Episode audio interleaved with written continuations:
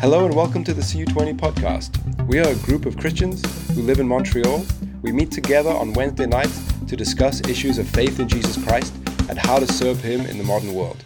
We hope that you enjoy today's podcast, which is a sermon from our series on holiness. We're going to talk tonight about uh, prayer, essentially. It's part two of our mini series uh, on holiness. Uh, so last week we looked at the sheer privilege and joy it is to go on this journey with God. Uh, that idea of we get an opportunity to have a purpose in life we get the opportunity to experience the blessing of knowing Him. And so it was the, the purpose of the sermon last week was to orient our attitude rightly about the idea of holiness. It's not a drag, it's not uh, something that is imposed upon us as this great burden that we have to bear, uh, though obviously it is uh, difficult sometimes and you will encounter trial along the way. It is ultimately a great blessing and it creates a huge amount of blessings in life as well. So, tonight we're going to look at the first way that we can grow in holiness. And the, the main, I think, one of the greatest and seldom looked at uh, methods of growth in holiness is through prayer. And I want to open up with the opening words, chapter one of Timothy Keller's uh, book on prayer. He writes this magnificent book of prayer, which I encourage you to read, actually. Uh, but the opening words of, of uh, chapter one are this We aren't going to make it. And I like that because it just set the tone for the necessity of prayer. We aren't going to make it. Have you ever been in a situation like that before where you encounter something and you think, oh, I have no chance of success here. Like, there's just no way that I'm going to be able to do this. Uh, I was trying to come up with the best example uh, to try to illustrate this point, and the one I kept coming back to is my infamous uh, djembe story, which some of you were actually there for. Not that many of you these days, but uh, one time at CU20 uh, years ago, uh, the worship team asked me to help them by uh, just getting the drum and hitting it on beat. And now you don't maybe don't know this about me, but I am hopeless when it comes to anything musical. Really, really bad. And yet, I'll be honest, there was a small part of me just the smallest part, but despite all my resistances, because they were trying to convince me, it's like, just come, it's really easy, it's really easy, just you just gotta hit the drum. You just gotta hit the drum at the right time. And there was a small part of me that was like, maybe I can do this maybe I can do this. How hard could it be? And so I begin. I begin to hit the drum in what I, again, thought was okay. Halfway through the first song, Sandra, who's the lead at this point, stops and says, Guys, would you mind clapping to help Chris keep the beat? The drummer had to have the audience help him to keep the beat. That's how bad I was. Uh, and so at that point, I thought, I'm not going to make it. Like, there's no way that I can do this. I need help. I need assistance. I am done for. And the whole point of the first chapter of Timothy Keller's book is the necessity of prayer. Essentially, without prayer, uh, apart from encountering God through prayer in meaningful ways, we simply aren't going to make it.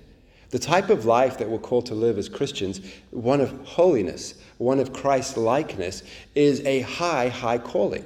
One that we can't simply muster up enough gumption to get at ourselves. We're not going to be able to do it ourselves. And there may be some of us, and I think I'm guilty of this from time to time, who think that in terms of limitations, you have physical limitations. You know, I can't jump so high. I can't dunk a basketball. Uh, you have mental limitations. There's certain areas in terms of you know maths, equations, whatever else that I simply I couldn't do it. I don't have the the IQ to do it. But we're not so aware of our moral limitations. To know that um, there are limits in terms of my capacity to love, my capacity to forgive, my capacity to be generous. Some of us, I think, need reminders of that. I know I certainly do. Sometimes I fall into a prideful trap of thinking, you know, if I really wanted to, I could be generous. If I really wanted to, I could be more loving. I could be more forgiving than I am. My problem is I just don't see the need for it. And, but if I did, I could do it. And that's just wrong. You know, it's just, it's just impossible. That's the whole point of a lot, some of Jesus Christ's teaching in the New Testament, you know, to, to point you to the fact that you can't do it. It's, it's not possible. That was Paul's big idea in Romans when he looked at the law and really he understood for the first time, like, oh, I mean, I can't make it. If this is what the law requires, I'm not going to make it. And so, if we're serious about holiness, we need to understand first and foremost that we can't do it alone. We are not capable of doing it. And so, it makes prayer an absolute necessity. And the passage we're going to look at tonight, and it's the passage we're actually going to come back to, all three sermons in the next three weeks. Uh, I want to think of it as like the mother verse. Have you guys ever made kombucha before? You got like this slimy jellyfish looking thing called the SCOBY, but it's also called the mother. And you got to put it in each, each time you got to make kombucha, you, you start with like this tea, and then you got to like scoop out the SCOBY and like plop it into, or you scoop out the mother and you plop it into the, the, the kind of the tea, and then it turns into kombucha. So this verse is this is a terrible analogy. this verse is like the jellyfish that you scoop out and plop into the tea. The tea being the sermon. I'm going to just stop. It's not going well. It's not going well. But we're going to keep coming back to this verse all three times because it, within this verse we we have uh, really brought forward for us the three methodologies that we need to employ when it comes to living a holy life. And the verses 1 Peter chapter 1 verse 13 to 25. And I'm going to read it and then we're going to unpack it a little bit uh, together tonight.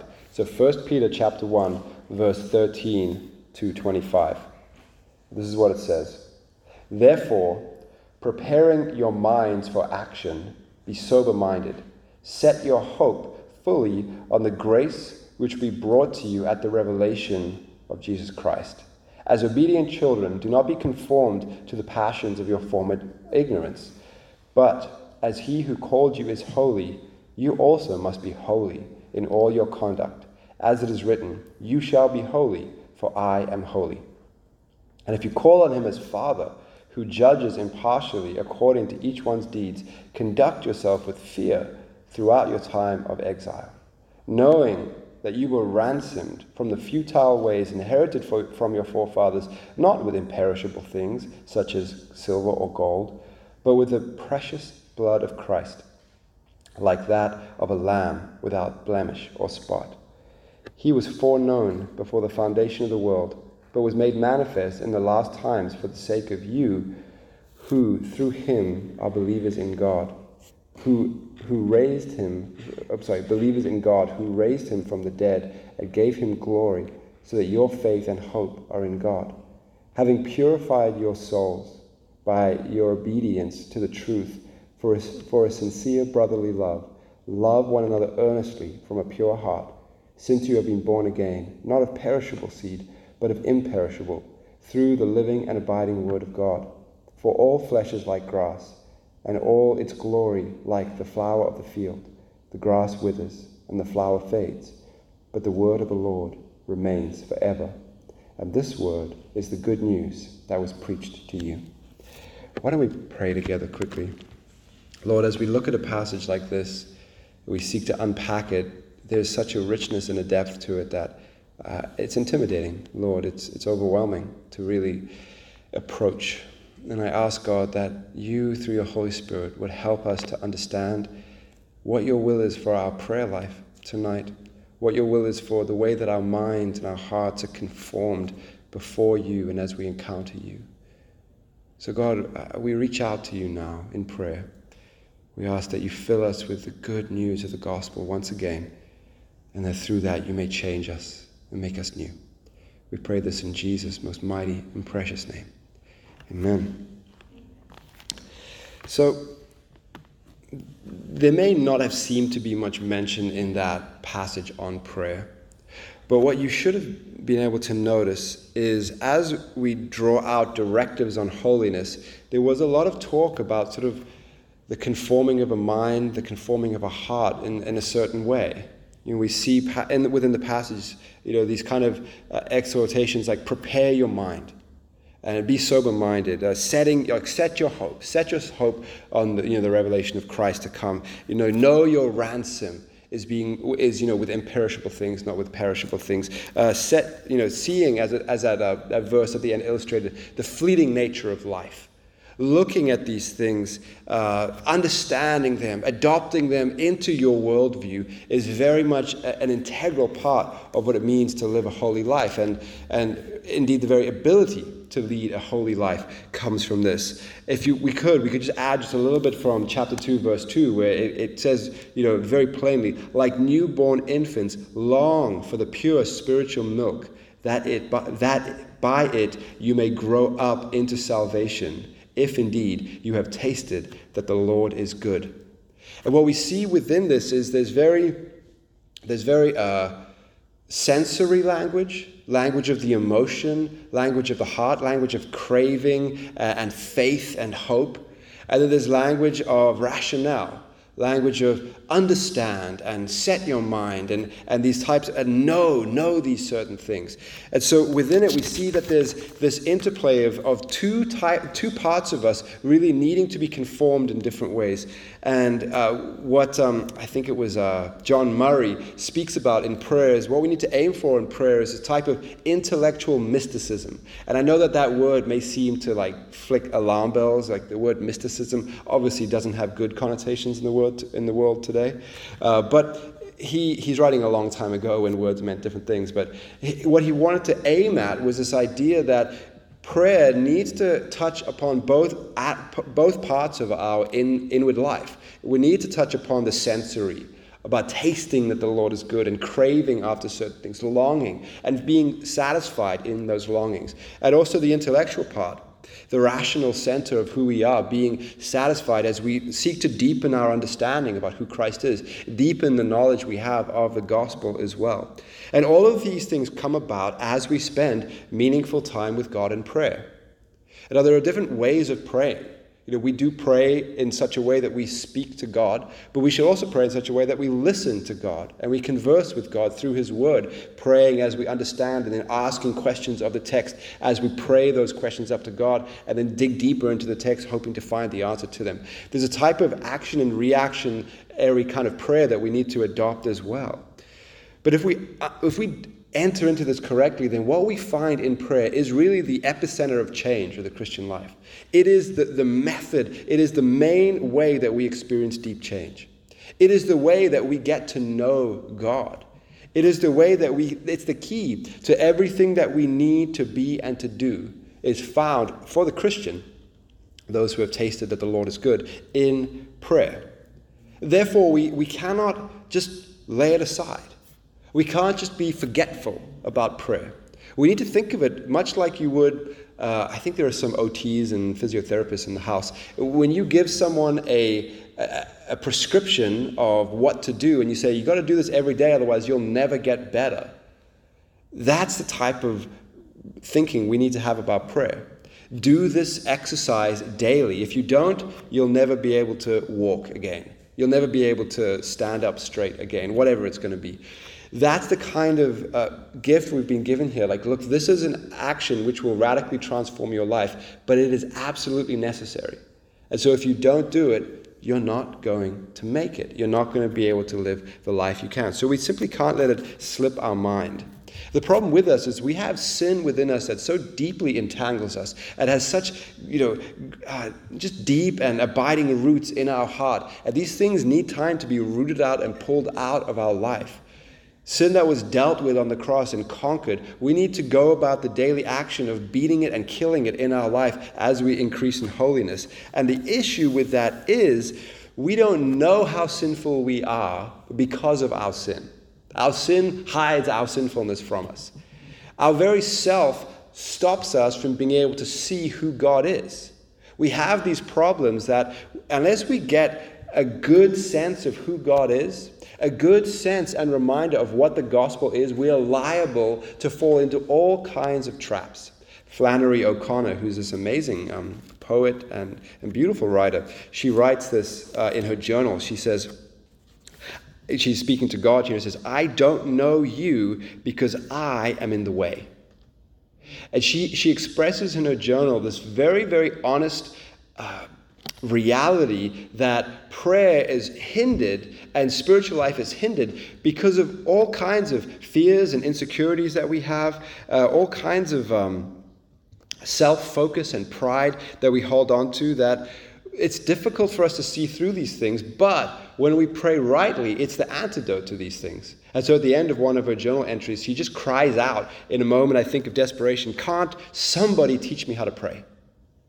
And I think that's a, it's a, certainly something I've felt too, before. Prayer, I understand its importance, but it's also something of a mystery. And I am a, a, pilgrim along the way as well. I don't have prayer anywhere near to the stage that it ought to be in my life. Though I'll, I'll admit through the pandemic it's, it's gotten better because, you know, necessity being the mother of invention. But I, I don't have prayer all uh, wrapped up in a neat bow. It's something I, I, I really want to grow deeply in. But what I've discovered as well is that it's one of those things that people who we would think are like far and above, you know, huge sort of champions, warriors of prayer, they feel much the same way. They look at prayer and think, you know, I, I really, there's so much more I could be doing. There's so much more I could be knowing and understanding. And, and prayer seems to have this infinite depth to it that you can keep going deeper and deeper into as well. And so the problem with us is that we have this, without knowing God and, and fellowshipping with Him, we're bound to forget crucial things, ignore crucial things, minimize what we should be elevating, panic in moments where we should be having peace. And so, what prayer does is it recenters us on the foundation of, of our faith. It brings us back to the, to, to the root of it all, and it creates for us a religion that actually has power, actually has joy. You know, without prayer, we don't have that. Without, without a meaningful uh, way of encountering God, we simply will have a life that is religious, but no, not joyful, not powerful at all. And we're liable to sort of just remake God in our own image. One of the most powerful things I've read recently, uh, it really hit me, uh, was someone unpacking for me uh, one of these verses that I thought I knew, but I actually really didn't understand at all. The verse is Isaiah uh, chapter 55, uh, 8 and 9, and it's that verse, um, My thoughts are not your thoughts, uh, declares the Lord. Uh, my ways are higher than your ways.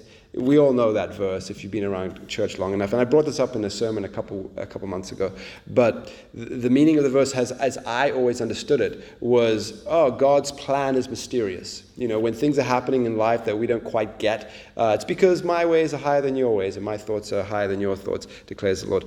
But actually, that's not the context. Isaiah 55, verse 6 to 9, has a very different context. The context of the verse is one of God speaking of his compassion. Oh, I gotta get there. in the right place. No.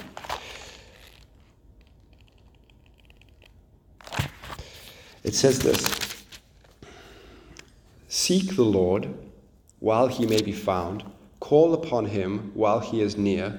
Let the wicked forsake his ways, and the unrighteous man his thoughts. Let him return to the Lord, that he may have compassion on him, to our God, for he will abundantly pardon. For my thoughts are not your thoughts, neither are my ways your ways, declares the Lord. For as the heavens are higher than the earth, so my ways are higher than your ways, and my thoughts higher than your thoughts. What God is speaking about in that passage is when he says, My thoughts are higher than your thoughts, he's meaning my compassion is higher than your compassion. My mercy is not your mercy. And unless we are encountering a God who is unlike us, who is different, radically above, more powerful, more merciful, more compassionate than us, unless we're encountering that type of truth, there's no power in our life. There's no way of us really changing in any deep way because we are just liable to make compassion the way we experience compassion and mercy the way we experience mercy. We need reminders and be, to be woken up to the fact that God is not like us. He's not like us. Let's do an experiment quickly. Just uh, shout out some of the um, attributes of God Holiness. Holiness. Love. Love. Compassion. Compassion. Faithful. Yeah. Eternal. Grace. Grace or great? Grace. Grace. Or both. great grace. What else? Kind. Kindness. Patient. Righteous. There's lots. There's, there's literally dozens of them. Just. Thank you. There's dozens and dozens of them. If we determine to get to know God, my goodness, I mean, how, how far can you go? How much is there to know about God? Infinite. An infinite amount to know about God. Meeting with God on a regular basis is the grounds of holiness because by it we get to experience the radical otherness of God. We get to be reminded of the fact of how unlike us He is, how great and high He is above us. And this is the remedy to irrational fears. This is the remedy to holding, clinging to things in this life that we ought to let go of. This is the remedy for a lack of joy, a lack of love. This is how these things are uh, undone in our life. This is also the greatest thing we could hope for. John Murray says, meeting with God is the crown and apex of true religion. That is what we long for, to meet God. And we get to do that, yes, in a, in a, in a smaller way, but we get to do that now. We get to spend time with God. And so if we consider Christian life as if, you know, there's a pathway before us, uh, we listened to that documentary a few weeks, maybe a month or so ago, uh, American Gospel in Christ Alone. Uh, and he used that, one of the guys of dozens that were there, uh, used an analogy of train tracks. He says, you know, like if the Christian life is like a, a set of train tracks, uh, and we are the train on that tracks. It does no good for us or for preachers to just point at the train tracks and say, look, that's the way you ought to go, without providing the, the engine, the fuel, in order for us to actually go. And he goes on to say, you know, the gospel is the, the, the fuel, it's the engine. It's the thing that actually enables us to go along that track because it changes our heart. It changes our internal life and it bears fruit in the world around us and within our life as well. So here's where we see the power of prayer. And linking itself to the necessity of prayer, we, we experience, if we, if we engage rightly with prayer, uh, what Keller points out is a new sweetness and a new bitterness that come with it as well. A new sweetness in the fact that we will experience new expressions of God's love for us. There's a sweetness to that that we get to as we read His Word. It happened to me yesterday, reading His Word, and I just got touched once again by, by the sacrifice of Christ. And, and it really helped me to, to experience the love of Christ. But a new bitterness comes with it as well, because as we engage with Christ, we get to see our sin. We get to see our lack of holiness as we come before God and our need to repent, our need to, to let go of things that we haven't uh, yet let go of. And so there'll be a wrestling within us to see God overcome the evilness within my life and the evilness within this world as well. So, what prayer is doing here is making the gospel real to our hearts, beginning at conversion and then every day thereafter. Prayer is the, the way that we open ourselves up to experience the reality of the gospel once again. And so I, want to just spend the rest of the sermon, and it's not going to be long, five more minutes, uh, sort of looking at, oh, that's heavy rain, uh, looking at a, a different kind of slant on a very familiar idea. Because when we look at holiness being, uh, you know, something we must do, that's true. But let's look at it from a different perspective. Because we don't glorify God by serving Him. We glorify God primarily by being served by Him. And I know that sounds weird, so let me try and unpack it. What we see in, in Scripture is that there's a, there's a need for us to be filled by God so that He might be glorified through our life. And we see that uh, pointed out in Psalm 50, verse 15. And this is uh, something that Spurgeon writes about, or he preaches about. Uh, so, Psalm 50, verse 15, says this Call upon me in the day of trouble, I will deliver you, and you shall glorify me. Call upon me, I will deliver you, and you will glorify me. Spurgeon explains uh, the passage this way. He says, God and the praying man take shares. First, here is your share. Call upon me in the day of trouble. Secondly, here is God's share. I will deliver thee. Again, you take a share, for you shall be delivered. And then again, it is God's turn. Thou shalt glorify me. Here is the, the compact a covenant that God enters into with you who pray to him, whom uh, and whom he helps. He says, "You shall have the deliverance, but I must have the glory."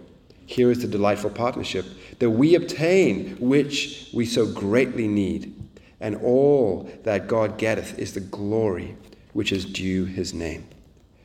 When we think about holiness, we need to understand that a, a true God glorifying life is one in which we have allowed Him and continue to allow Him to serve us in the sense that we are impacted by His great service to us. We allow ourselves to receive once again His new mercies every morning. We receive the grace that comes to us from the gospel. We receive the joy that comes from knowing we are loved by Him. We receive these things. And if we don't, if we choose to live a life where we just are trying to grin and bear it, just trying to, to plow through by our strength alone, what we are essentially doing is robbing Him of glory. Because we're not allowing Him to deliver us, we're not allowing Him to serve us in that way. And John Piper writes God is most glorified in us when we are most satisfied in Him. This doesn't negate the, the need that we have to serve God. It's obviously written very plainly in Scripture our need to obey and serve and faithfully go forward with God. But it puts primary what needs to be primary that we are first delivered and then we glorify. That is the way that it needs to go. And if we forget that, then we cannot be uh, enabled for the life on mission. Prayer is supposed to do that. Prayer is supposed to equip us and enable us for a life on mission. At John sort of 14 to 16, if you read through that, we see that the way that Jesus speaks about uh, our our ability to pray and, and our prayers be answered that will both give us joy and give God glory, uh, and that, you know, that we can't bear fruit apart from this. It's an amazing unpacking of the idea of prayer and the idea of uh, depending upon the Lord. But the reality of it is just that. Through prayer, we exhibit this dependence and we are filled, and by it, we are enabled to, to live a life on mission. so, as we approach the idea of holiness, we cannot simply look at discipline. We cannot simply look at this idea of just stepping out in faith, of just doing what is hard. That's to come. This next week, actually. But we need to start here. We need to start with the, the, the, fact that we need to encounter God on a regular basis in a meaningful way through prayer, through His Word, that we are being filled so that we can pour out. Prayerlessness will lead to joylessness, will lead to a lack of love. Piper goes on to say if, you, if the pump of joy and love run dry, the pipe of prayer is not deep enough. Uh, that's just the way that it is. Prayer is a fount of joy and love, and joy and love are absolutely essential when we speak of holiness. And so, going out from this point, maybe you're inspired to pray, but it's not the first time you've been inspired to pray, and the last time, the time before that, and so on. It didn't really result in much difference because sometimes it's just prayer is hard. It's hard to do it well. It's hard to keep going. And I wrestled with this idea because there's a lot, a lot of advice that could be given on prayer. And I've found that it's, it's kind of stuff that we need to learn on our own. And I, I'm not going to spend any time, sadly, and I feel bad about this, I really do. I'm not going to spend any time unpacking practical applications on prayer, but it's intentional. It's intentional because I want you to go and to actually learn. that needs to be step one. Look, if you want to do anything meaningful in your life, you need to plan to do it. It won't happen spontaneously. If you want to start a new job, if you want to go in a new direction, if you want to take on a new project, it takes work, it takes planning, it takes preparation. And so if you don't plan to pray, it'll never happen. So definitely do that. Plan to pray every day. Put, put time aside. You must. If you don't, you will just naturally fall into the lowest ebb of life. You'll just watch TV instead or something. That's just the way it is, right? You have to plan to do it. And if you want a great resource, I do. I, I, recommend once again the Timothy Keller book on prayer. Just type in Timothy Keller book prayer. It'll come up. Uh, it's a fantastic resource. It's a bit heady, but it's there and it's good. Other than that, uh, I'm, I'm open to, to learn with you and, and to talk with you about it as well. We're all on this together. But I want to end by praying together, which seems appropriate. and then hopefully I'll see you again next week for part three. God, as we look at holiness, I feel like we keep dancing around the subject, but God, I know that that's not true. I know that we're speaking about holiness as we speak about prayer. Help us and reshape our mind. Help us expand the idea out of how it is that we achieve holiness in our life. God, I've seen in my heart a work that needs to be done in, in reforming my mind and my heart around the idea of what do you expect of me? What are you calling out of my life? And I pray you do the same for each and every one of us, God. You would change our expectations, challenge our preconceived notions, so that we might see with more clarity, uh, with more depth of insight, what holiness really means and how it is that we achieve it. God, help us to be inspired and to take that inspiration by your Holy Spirit's power and to put it into action in meaningful ways. Lord, our, we do long and desire that you be glorified in our life. And now, God, help us to take that next step of planning. planning so that you may be glorified in our life. We ask this in Jesus' name. Amen.